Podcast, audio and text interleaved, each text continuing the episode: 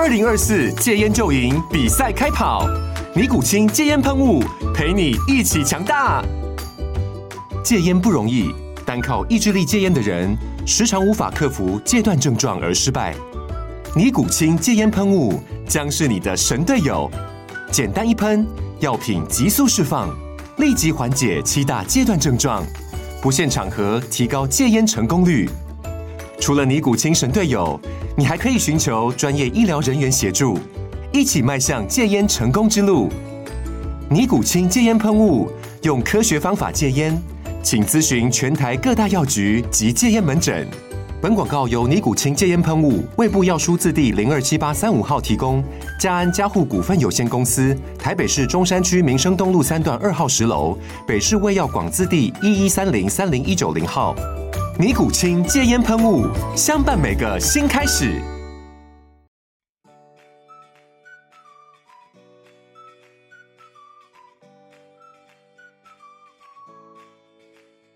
大家好，我们是统计人聊棒球，我是艾伦，我是阿甘，我是九远。我们的 Podcast 频道正式上线啦！喜欢棒球的球迷朋友们，千万不要错过我们的频道。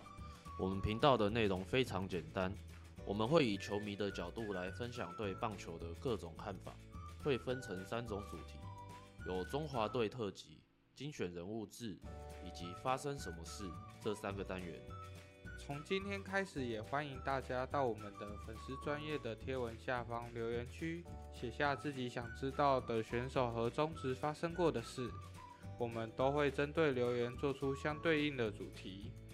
也欢迎大家针对我们的单元内容提出改善意见，只要是我们能力范围内，我们都会做出相对应的改善。另外，还没有追踪 FB 和 IG 粉专的朋友们，赶快搜寻关键字“统计人聊棒球”，或是点击频道下方链接分享、按赞、追踪。好的，话不多说，我们马上开始这周的单元——中华队特辑。那我们今天要来聊什么嘞？聊什么？聊啊，快啊！我们要来聊中华队杭州亚运的选手名单。相信很多有关注国际棒球赛事的朋友们都知道，接下来在九月二十六号到十月七号，在中国杭州要开打的亚运。那我们中华队这次是有保送正赛的，所以会从十月一号开打。那首先会先进行的是资格赛，会从新加坡、寮国、泰国里面选出两队，分别分进 A、B 组。那我们中华队这这届呢是被分在 B 组，和南韩跟香港一组。A 组的话呢会有日本、中国跟菲律宾。这次的话征召应该也算是蛮顺利的，就是从历届以来的话，业余的话总共有七人。旅外有八人，中职九人组成的中华队，这个阵容应该可以顺利挺进复赛吧？我想以这次的赛制，我们是非常的有机会。好啦，那我们赶快来看看这次的选手名单吧。首先先从投手部门看起，第一位选手是来自合作金库的吴生峰。他在二零一八年的雅加达巨港亚运上对上南韩，缴出五局仅失一分的好投，并拿到该场比赛的胜投。隔年二零一九世界十二强赛预赛没有上场，于复赛对上美国，终于看到先发登板的机会。那场比赛我印象非常的深刻，他在前六局只被打三支安打，失掉一分，是一个优质先发的内容。结果嘞，教练团为了偷局数。哦，不对，为了减缓牛棚的压力，让吴升峰续投，结果七局下两出局后，一颗狮头的滑球被逮中，被敲出逆转的两分跑，结果最后以三比二赢恨。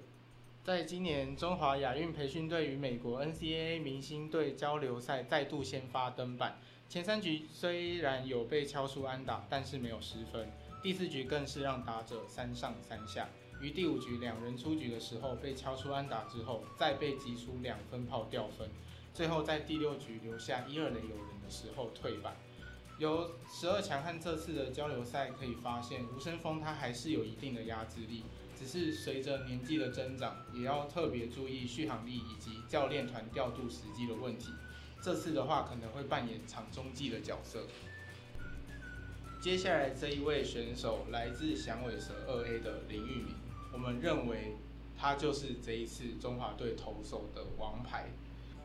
从少棒实习到成棒，一直都是国家队名单的常客。二零二一年从古堡家商毕业的他，入选了 U 二三世界杯国家队，并于对决古巴及委内瑞拉的场次先发出赛，两场皆在四局左右退板休息，分别被击出四支和五支的安打，各一支的全垒打。不过也赏给古巴五次和委内瑞拉九次的三振。可惜的是，两场比赛总共送出了四次保送和一次的暴投。还好有他带有下窜尾劲的直球，还有犀利变化角度的滑球，让他保持着高三振率。但年仅十八岁的他，还是有较大的机会出现控球不佳、投进红中，或是偏高的变化球让打者掌握住。幸好都有队友的守备帮忙，才守住了一些分数。同年年底在开南大学就读的他，受到许多大联盟球队的关注。并宣布由响尾蛇队以新台币一千四百六十一万将他签下，展开他的旅美生涯。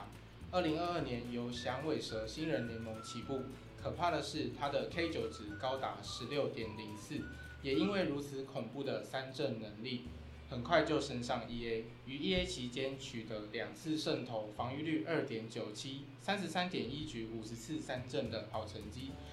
今年从高阶一 A 起步，也很快的升上二 A，取得三胜一败，防御率四点九一，三十三局缴出三十七次三振的成绩。此时他的三振四坏比来到三点三二，非常的惊人，可以感觉得到他的控球有慢慢的变好。他控球变稳定的原因，可以从投球姿势的改变看出来。他在高中时期就是用龙卷风式投法而成名的。而赴美之后，他渐渐地减少转身的幅度，慢慢找到最适合自己的投球姿势。林玉明的拿手球路有滑球、曲球、变速球等，这几颗球种在最新的球探报告中都拿下五十分以上的高分。直球虽然不快，但也拿下了五十分，其中变速球更是有六十分的评价。而他的变速球轨迹根本就是螺旋球，不知道大家有没有看过《钻石王牌》？里面道成实业的王牌投手陈功明，用来当做决胜球的变速球，变化轨迹也是像螺旋球一样，可以说是将动画带到现实。也是因为有这颗武器球的原因，才能拥有如此优秀的三振能力。但是随着打者强度慢慢增加，被长打率也有逐渐上升的趋势，这是他必须面对的课题。但只要他持续精进控球，减少失投球的发生。相信他在这次的亚运上会有更好的载资力。接下来这一位选手是来自统一狮大饼的金孙古林瑞阳，他在二零一八年被统一狮以第一指名选中，签约金额是新台币五百五十万元，这块球速来到一百五十七公里，擅长投弹指需求、变速球。经过统一师两年的养成，于二零二零年开始崭露头角。他的优点在于直球的尾劲相当的好。先发的速球均速大约在一百五十公里左右，而且控球不错，再搭配一颗弹指需求，效果相当的好。过去两年防御率都在三字头，只不过他的控球不够稳定，常常会突然找不到准心，投倒自己。不过今年已经有很大的进步了，去年只有一场的优质先发，今年十场就有八场的优质先发。关键在于心态改变，不再只想着用三振来解决对手。而且懂得配速，过去两年他的直球几乎每球都亮红灯，但今年大约都在一四七、一四八公里在跑。另外，今年又新增加一颗直叉球，用来混淆打者。但他的健康是个大问题，常常投完身体就不适。像八月二十二的比赛结束后又下二军，结果原因是因为下肢无力，只好先让他下二军休息一下。亚运的定位应该会排在先发。不过，如果又出现身体不适的话，要安排在第几场出赛是一个大问题。但健康的他表现是可以好好期待的。再来，下面一位是来自中信兄弟的美美郑浩均。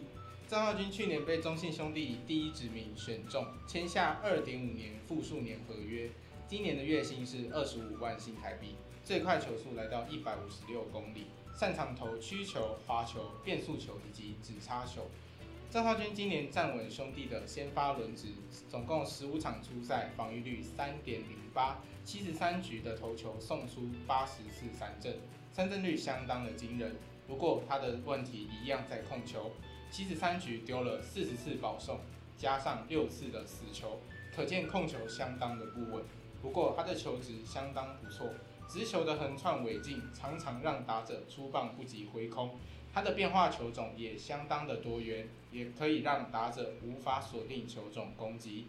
亚运应该会放在先发，一旦有控球不稳的现象，就要及早的把它换掉。不要又给我在那边偷局数。我想这一次中华队的教练团应该不敢这样吧？难说，他们每次都在那边偷，每次都先保送安打换投，然后就掉分了。我想他们这次应该不敢了，要不然真的会被骂死哦。反正他们也习惯被骂了吧？呃，没有了。好啦，我们赶快再来看下一位选手，来自东北乐天的育成选手王彦辰。二零一八年 U 十八亚青赛复赛对上日本，他不留情面对上日本，缴出一百零二球，完投九局，仅被击出两支安打十一分的绝佳好球，立即引起日本球团的关注。隔年二零一九年被乐天球团签下育成选手合约。二零二二年 U 二三世界杯对上澳洲中继登板，被击出两支安打十一分，送出两次三振；对上哥伦比亚中继登板，共投出一点二局，被击出一支安打，并送出两次三振，没有失分；对上委内瑞拉中继登板，被击出两支安打，无十分；对上南韩中继登板，共投二点一局，出现一次失误，被击出一支安打，失一分，送出两次三振。从以上的数据呢，可以发现王彦辰其实是有一定的三振能力，但是他最大的问题还是控球。但他过去几年在日职生涯的 BB9 大约在四点多，但今年不止控球炸裂，被安打数也暴增。以他今年的表现，亚运可能会需要坐冷板凳。结果他在八月二十九对上罗德二军。缴出一百一十三球，完投九局，仅掉一分，一次保送。虽然只有两次三振，但这个是应该是他日职生涯的代表作了。他直接打脸我对他的看法。这次亚运的定位应该还是会放在中继，但要注意控球的问题，否则都容易变成堆垒包吧。啊，下一位选手来自红袜二 A 的刘志荣，你。是怎么看这一位选手的？好，就我只知道他球速很快，控球一般般。但是呢，我对他最大的印象在二零一九年入选亚锦赛的那时候，他是阵中唯一一位大专球员，在金牌战对战日本，七局下两出局一垒有人状况下登板救援。该场比赛日本队拿他的直球完全没辙。二点一局被打一支安打，送出五次三振，最后以五比四击败日本。而刘志荣也拿下亚锦赛的 MVP，这是他旅外前的代表作吧？嗯，我想也是，因为他在同一年呢就被波士顿红袜队以两千三百八十三万台币签约金签下了。二零二一年从新人联盟升上 EA，于 EA 期间缴出五胜一败，防御率四点二九，五十点一局送出五十四次三振。二零二二年球团将他升上高阶 EA，取得四胜十一败，一百点一局掉了六十八分的自责分，但也送出一百零六次的三振。赛季末呢，试探性的将他升上了二 A 来试试水温。三点二局用了七十球，掉两分，自责分无关胜败，表现似乎是不太理想。到了二零二三年，继续在二 A 奋斗，目前的成绩五胜七败，防御率五点五一，九十九点二局的投球，送出一百二十五次的三振，但也掉了六十一分的自责分。这成绩蛮惨的，真的是蛮惨的。尤其在近一场呢，更是先发一点二局就失了六分退板。其实他跟很多的旅美投手一样，都他都有很好的三振能力，速球也有很好的尾劲，也有一颗进垒就会急坠的直插球。不过就是在控球上似乎不太稳定，或者是为了抢好球数，将球投进好球带比较甜的位置，导致遭到打者的狙击。这些状况都不在少数。这一次亚运应该会把他摆在后援。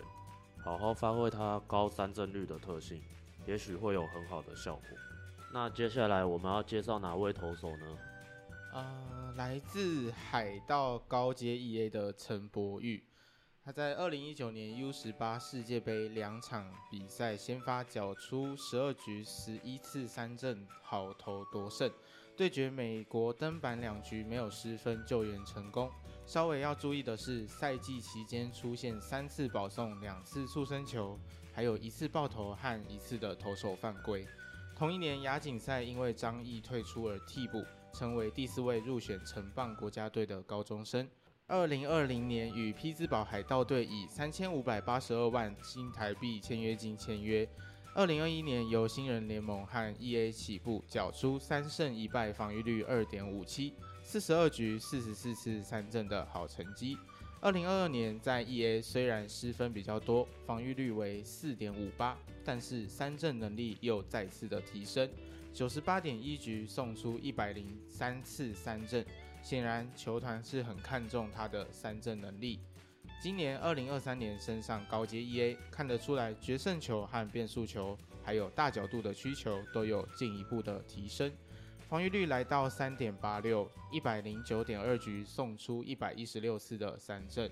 但是现阶段的问题就是控球稍微不太稳定，在小联盟的两百五十局投球，一共送给打者八十七次的保送和十九次的触身球。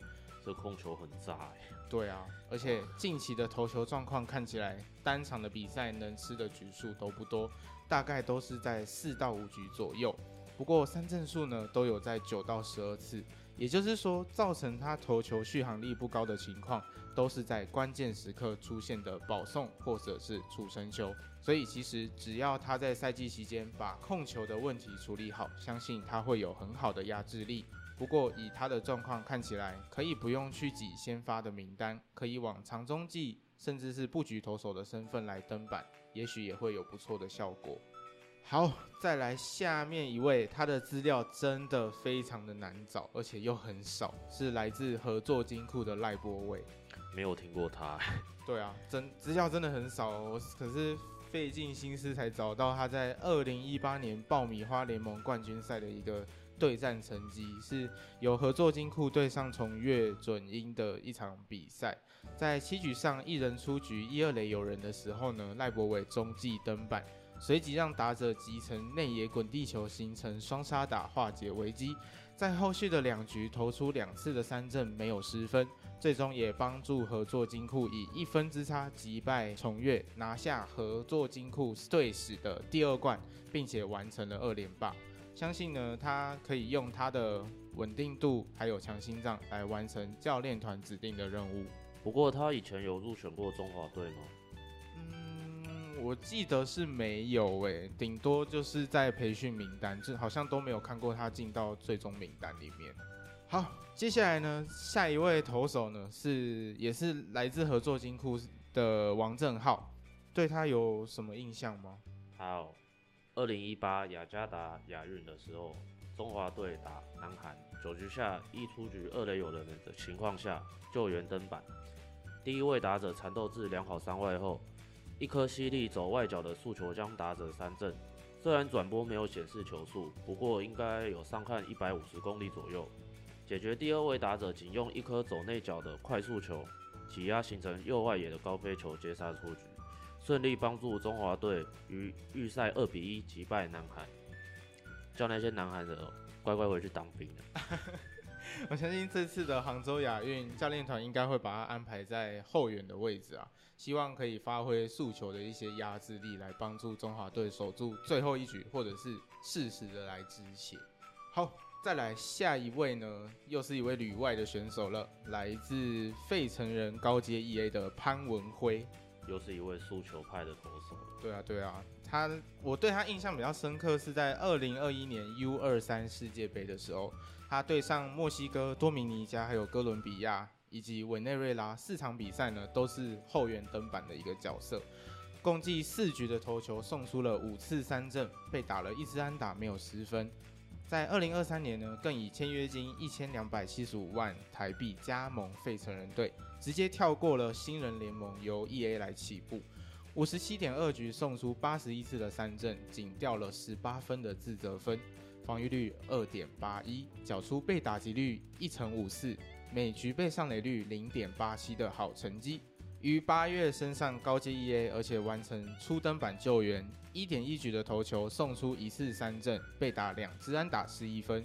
虽然说初登板的成绩不太理想，但是毕竟提升了一个层级，面对的打者强度也不一样。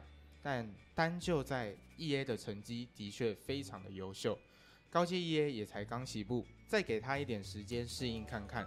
目前看起来控球都还蛮够水准的，速球带有往右上窜的尾劲，最快的球速来到一百六十一公里。不过他看过他高中的成绩，原本会以为他控球会炸裂。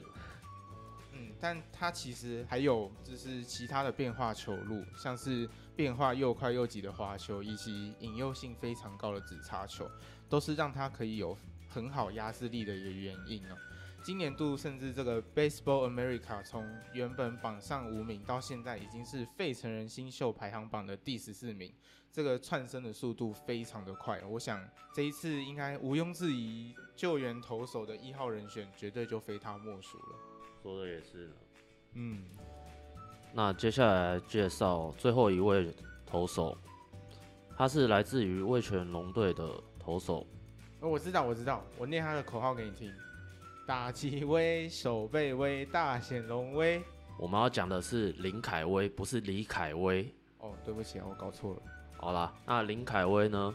去年被味全龙队以第一指名选中，和味全龙签下两年五个月。总额一千四百七十万台币的复数合约。林凯威最快球速一百五十四公里，擅长投滑球、指叉球。林凯威去年严重恐左，面对右打六十九打席被打九支安打，左打七十打席被打了二十四支安打，还有两支全垒打，很夸张。被打击率三成七五和右打的一成四一差很多，也是落选今年经典赛的主因。不过今年配球多了一颗直插球，用来面对左打，对左打打击率下修至一成六七，是非常可怕的数字。原因在于他的指插球速度可达一百四十公里以上，对左打又有向外窜的轨迹，让打者打不好。目前为止也拿下了十八次的救援成功。亚运角色定位应该也是另外一位胜利组的救援投手吧？嗯，我觉得这次救援投手就交给他吧。但是呢，林凯威在八月二十九登板时，补位时左脚拇指拉伤，评估两到三周无法投球，可能无法参赛。他们目前也在讨论，就是要不要把他换掉。但要找到跟林凯威实力相当的选手很困难，对中华队这次的战力很伤。嗯，还是希望他的伤可以赶快的好，可以准时的参加亚运。但是目前退赛的几率蛮大的啊！他如果不能参赛的话，我真的会觉得很可惜耶。好的，接下来要来介绍我们这次亚运所选的两位捕手。第一位是来自蓝鸟二 A 的林家正。他今年在蓝鸟的高阶 EA 打击只有缴出一成九四、两成九三、两成六四的打击三围，攻击指数仅仅五成五七。说实在，小联盟的打击表现真的不是到太好。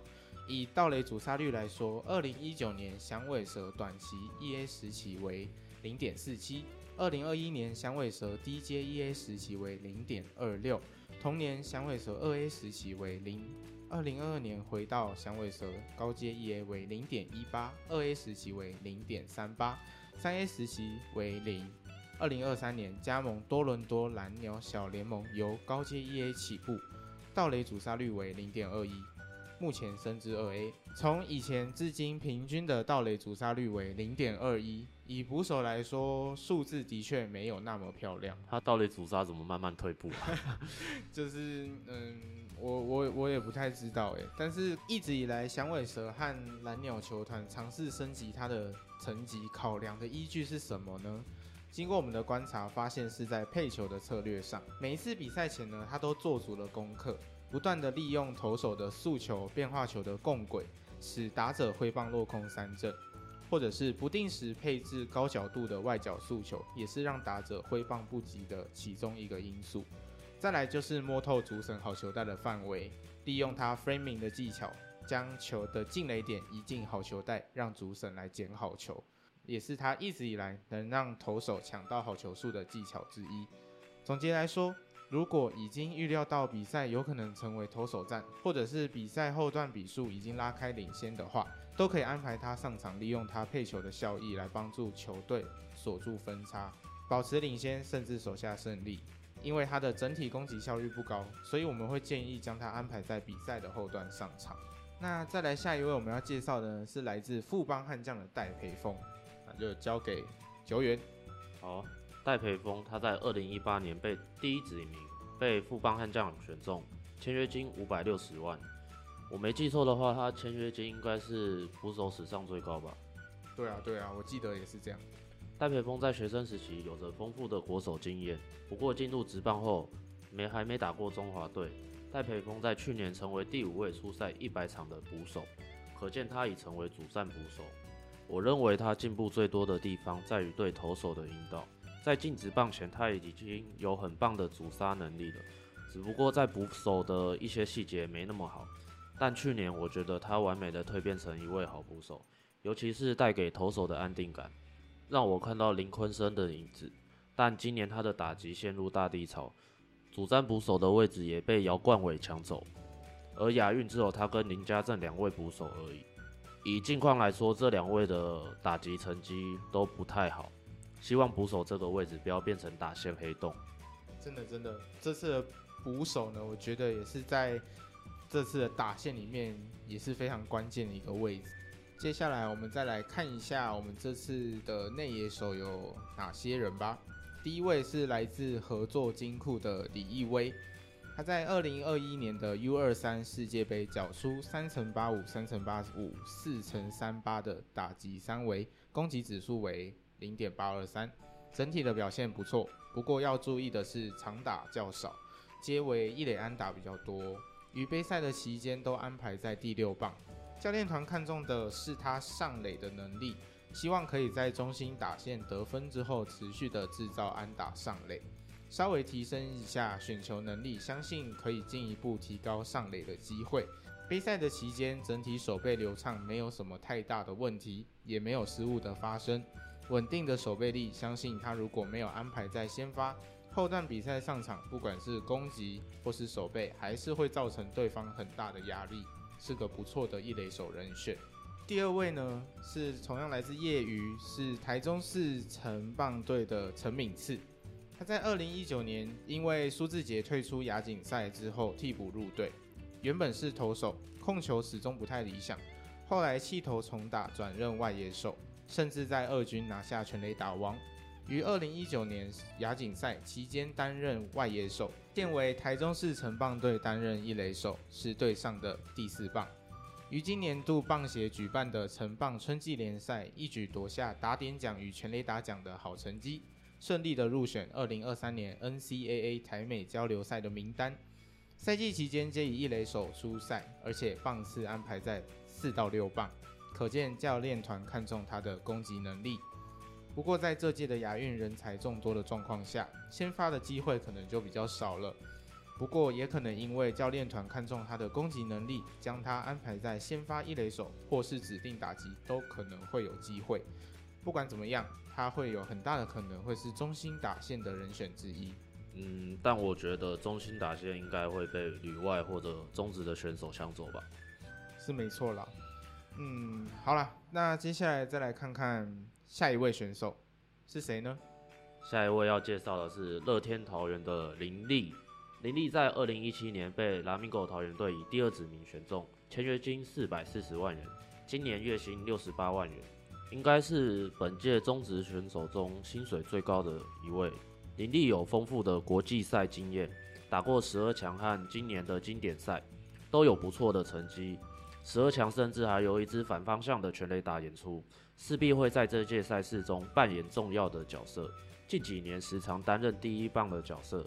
是一颗破坏力强大的核弹头，虽然今年受伤是影响成绩，不过还是可以期待他的火力输出。但手背位置是个很大的问题。都知道他的手背没那么好，可能会突然给你雷一下。真的，有的时候我真的是看得心惊胆战的。但如果有其他人可以守二垒，视情况可能会让他打 DH 或者外守外野，专心负责打击。只不过呢，林立在昨天的比赛中跑垒期间有跟一垒手稍微冲撞一下，比赛中途之后就被换下场了，有点担心他的伤势呢。真的希望影响不要太大啊！他可是这次要成为中心打线的人啊。下一位要介绍的选手呢，他在农场新秀排名中不断上升，今年季中也被交易至底特律老虎。那大家应该都猜到这位人选是谁了吧？我知道，我知道，来自老虎高阶 EA 的李浩宇，他被誉为是林志胜和陈金峰的综合体。二零一九年 U 十八世界杯。预赛首轮碰到了打击熄火的状况，打击率零，仅靠选球上垒，状况不尽理想。但是进入 Super Round 却奇迹似的复活，在关键对南韩一战缴出三支三，贡献两打点，最终中华队拿下本场关键的比赛，顺利挺进冠军战来要来对决美国。李浩宇本场担任指定打击，拿出选球眼选到了两次保送，贡献了一支安打。最终，中华队击败美国，拿下冠军宝座。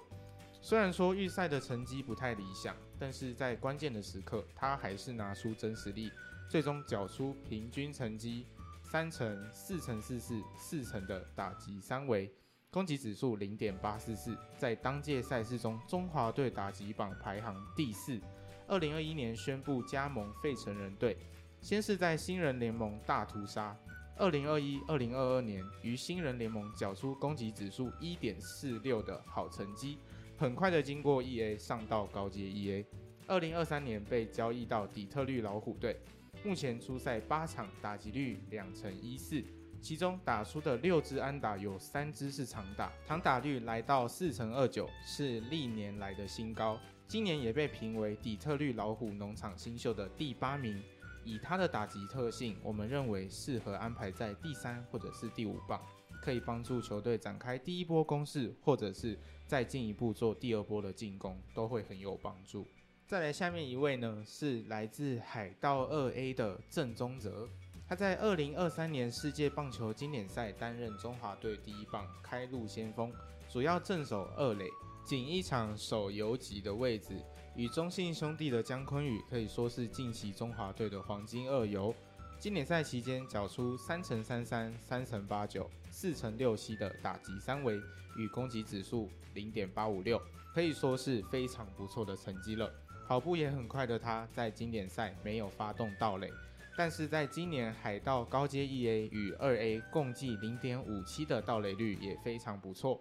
虽说在二 A 的打击三维稍微下降，但不要忘记他在高阶一 A 可是缴出三乘零八、四乘零六、五乘七五屠杀性的打击三维与零点九八一的攻击指数，其中五成七五的长打率可以说是非常恐怖。他是在那边虐菜是不是？虽然说他上了二 A 之后长打率下降了不少，不过打击率和上垒率都还有维持在一定的水准。可见他除了攻击能力外，还有不错水准的选球眼。在海盗高阶一 A 和二 A 共计三百八十二个打席，选中四十四个四坏球。经典赛十七个打席，选中两次四坏球，都对他的上垒率有所贡献。再来就是他的守备能力，真的就是水准之上。与海盗高阶一 A 和二 A 时期，不管正手二垒或者是游击，都缴出九成五以上的守备率。所以说，他在这次亚运一定会扮演重要的角色，我们期待他的表现。接下来下面一位呢，哇，他的资料也是不多啊，但我们就尽力的来挖。哦，是哪一位？他是来自台电的廖俊凯，在二零一九年亚洲棒球锦标赛，从预赛到决赛都担任先发的游击手，最后缴出五成六二的打击率，从短程的安打到中远程的安打都有出现。在冠军赛时对上日本，出现了一次游击手跨区到左外野界外区附近的关键美技接杀，阻止日本继续推进得分的机会，并在九局下一颗游击滚地球顺利的拦下，传向一垒，稳稳的抓下最后一名打者，结束比赛。帮助中华队拿下本届的冠军。赛季期间也展现了稳定的守备力，以他的表现与前述和库的李易威非常的类似，但是他的长打率比较高。赛季期间皆安排于第六棒，有脚程的他呢，相信也可以在后段棒次上展现他的攻击力以及速度，可以为球队持续的攻占上垒。接下来下面一位是谁呢？接下来要介绍的是，应该是本届赛事担任三垒手的人选，他是统一师的林子豪。林子豪是二零二零统一的第一指名，签约金五百五十万元，他是统一备受期待的三垒手。在选秀隔年就已经有八十场出赛了，可见其成熟度不错。打击方面虽然不到非常优秀，不过每年都有慢慢进步。有，他真的进步很多诶。今年选球进步最多，平均两场出赛就有一次保送，光今年的保送就比过去两年的保送加总还多，而且今年赛季还没结束。另一方面，守备也进步不少，从一开始的八乘八九。到九乘零八，到今年的九乘三二，成长幅度非常明显。这次亚运是他进入职棒后首次加入中华队，可以期待他在本届赛事的表现。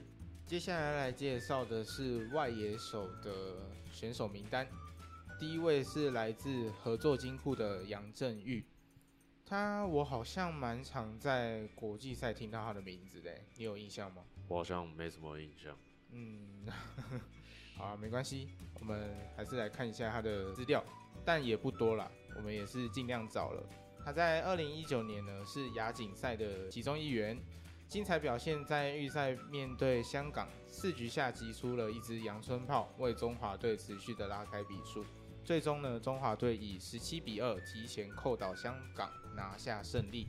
二零二零年在城棒中职二军对抗赛中，打击三围都是在两成。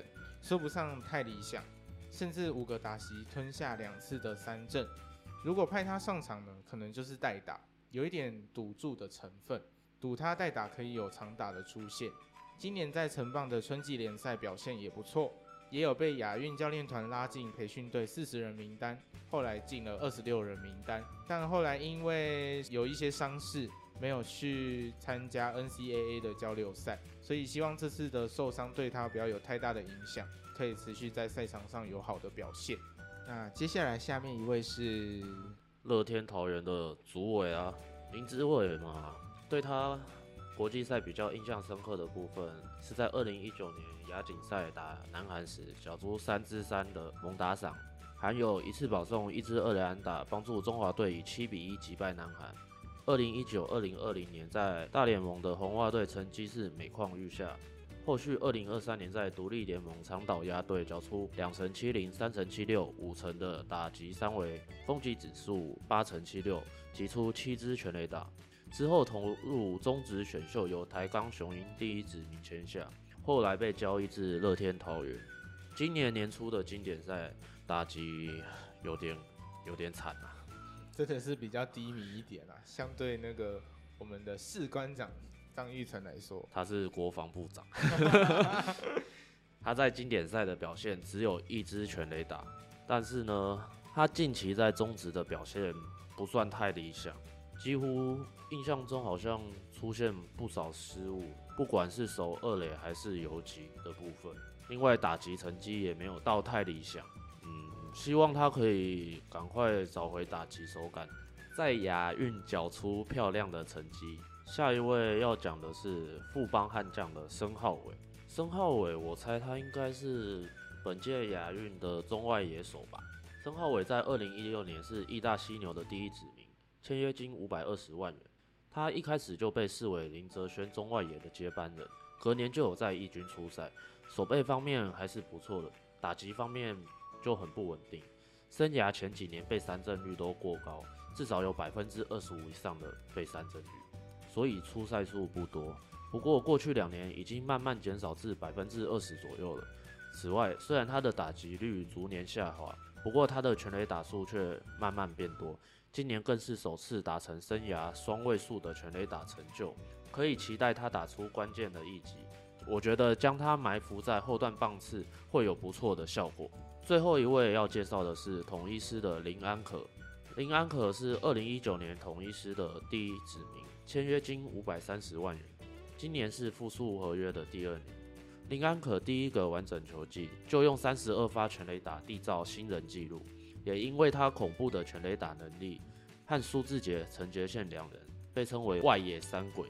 林安可虽然有不错的打击能力，但他的手背判断不太好，经常出现隐形失误。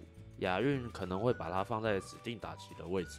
另外，我认为林安可全垒打能力出色的原因，并不是他的 power 很好，虽然本身也有一定的 power。但单纯比 power 应该会输给纯重炮打者，原因是他掌握失投球能力很强，你只要球投得不够刁钻，就会被扛出去，像廖健富一样。赛季前应该没人想到廖健富今年会在全垒打榜领先吧？我就是没想到的那一个人。所以我认为林安可会担任第四棒，扛起最重要的火力输出。好的，我们今天已经把所有参赛的选手都介绍完了。那在最后呢，我们要来跟大家分享一下我们自己心目中的先发打序。但是不知道大家有没有发现，讲到最后好像只剩下我跟久远的声音而已。我们先来把消失的那一位阿甘找回来吧。大家好，好，阿甘回来了。那我们谁要先来分享嘞？那就由我久远先攻啦。好的，那就交给你喽。那我的心目中最佳打线嘛，第一棒我排郑宗哲，让他守游击。然后第二棒林立，林立的话，我选择让他守右外野。至于原因嘛，大家都知道林立的手背，那就不多说了。啊，第三棒是李浩宇，那我会把他安排在二垒，因为他。在小联盟的时期，今年好像都守二垒居多吧。再来第四棒排林安可，林安可的守备位置是 DH，因为他的外野判断也是有点有点怕的。第五棒我想排林子豪，至于原因吗？因为前一棒林安可是他的队友，那我觉得把他的队友送回本垒应该是理所当然的事了。那我可会把他放在三垒手。第六棒的话。我会排李易威，原本在他跟陈敏四之间选很久，但选择他的原因不要问，就是直觉。看过他之前的影片，我就觉得他的攻守两端都还算不错，所以选择把他摆在第六棒。再来第七棒，我会排林子伟，守左外野。林子伟我摆在第七棒的原因呢，其实我原本是想摆在第五棒，但是他最近打击手感有点惨。所以把他调到第七棒，第八棒我选择的先发捕手是戴培峰。戴培峰前面就有介绍过，他带给投手的安定感可能非常有帮助。最后第九棒排申浩伟守中外野，把申浩伟摆在第九棒是希望他能够跟第一棒串联。然后大概就这样吧。好，那接下来轮到我来排我心目中的先发打序。我的话呢，是比较想要追求火力最大化，然后要让各个球员都待在他熟悉的位置上，就是比较不不喜欢变动啦。所以我的一二棒呢，就是跟经典赛是一样的模式，就是由郑宗哲当开路先锋，守备位置在游击，第二棒的话会交给林立。然后会不希望让他手背有太大的压力，所以我选择让他在指定打击。第三棒的话会安排林子伟守左外野。第五棒的话我会安排李浩宇守二垒，因为比起就是让他发起第一波进攻，我我自己个人是认为他可能可以做好更好的继续进攻的能力。然后第六棒的话会安排陈敏次守一垒，我刚刚讲的就是呼应我前面的要火力最大化，所以就选择让这次拿下春季联赛全垒打王的陈敏次来守一垒。第七棒的话会安排林子豪守三垒，大家就是前面有讲过嘛，都有看到他今年很大的进步，所以我认为他应该是可以镇守三垒大关。至于第八、第九棒的话呢，会安排戴培峰守捕手，跟第九棒的申皓玮守中外野。以上是我的先发打序。等一下，艾伦，你是不是忘记第四棒是谁了？啊，我没有排到第四棒吗？啊，对吼，那那那我的第四棒我要排林安可守右外野，跟我前面讲的一样，就是要让选手待在他们熟悉的位置上。好，以上。很高兴能跟大家聊天。然后我在排棒次的部分，前两棒我是按照经典赛的棒次去做安排。我们可以在经典上看到他们完美做到一二棒的职责。第一棒排的话就是郑宗哲，然后让他守游击的部分。林立的话，我会让他去打 DH。然后第三棒的话，我会排李浩宇，让他去守二垒。李浩宇拥有不错的长打能力，然后在小联盟也有零点四二九的长打率，因此我觉得他可以扛起第三棒的重责大任。然后第四棒林安可的话，我会让他去守右外野的部分，因为他有不错的长打能力，且在第一个完整的赛季就可以缴出三十二发的全垒打，因此我相信他能做好第四棒的工作。在林志伟的部分，虽然我们可以在经典上看到他的表现有点不符合预期。不过我相信他会做好调整，然后我让他换个棒次，让他调整一下状态，或许会在亚运有不错的表现。然后林之伟的话，我是让他守左外野。然后第六棒的话，我选择李义威，让他去守一垒，因为我觉得他的打击能力不错，而且守备也有很稳定的表现，因此我会让他去守一垒这个部分。第七棒我会排林子豪，他今年的进步让大家有目共睹，然后我会让他去守三垒。第八棒戴培峰，我会让他去守捕手。戴培峰其实有蛮丰富的出赛经验，虽然说最近打击状况不佳，我相信他会慢慢把状况调整回来的。第九棒我就会排申浩伟的部分打中外野，把他排第九棒的原因是因为希望他能接续打线。让接到第一棒的郑宗哲，让中华队有一个完整的输出火力，这就是我先发打序的部分。以上就是我们主持人各自心目中的先发打序。那球迷朋友们如果有心目中先发打序的话，也欢迎到我们贴文下方留言哦。那今天的节目到这边告一段落，感谢大家的聆听，我们也会持续带来更多不同主题的分享。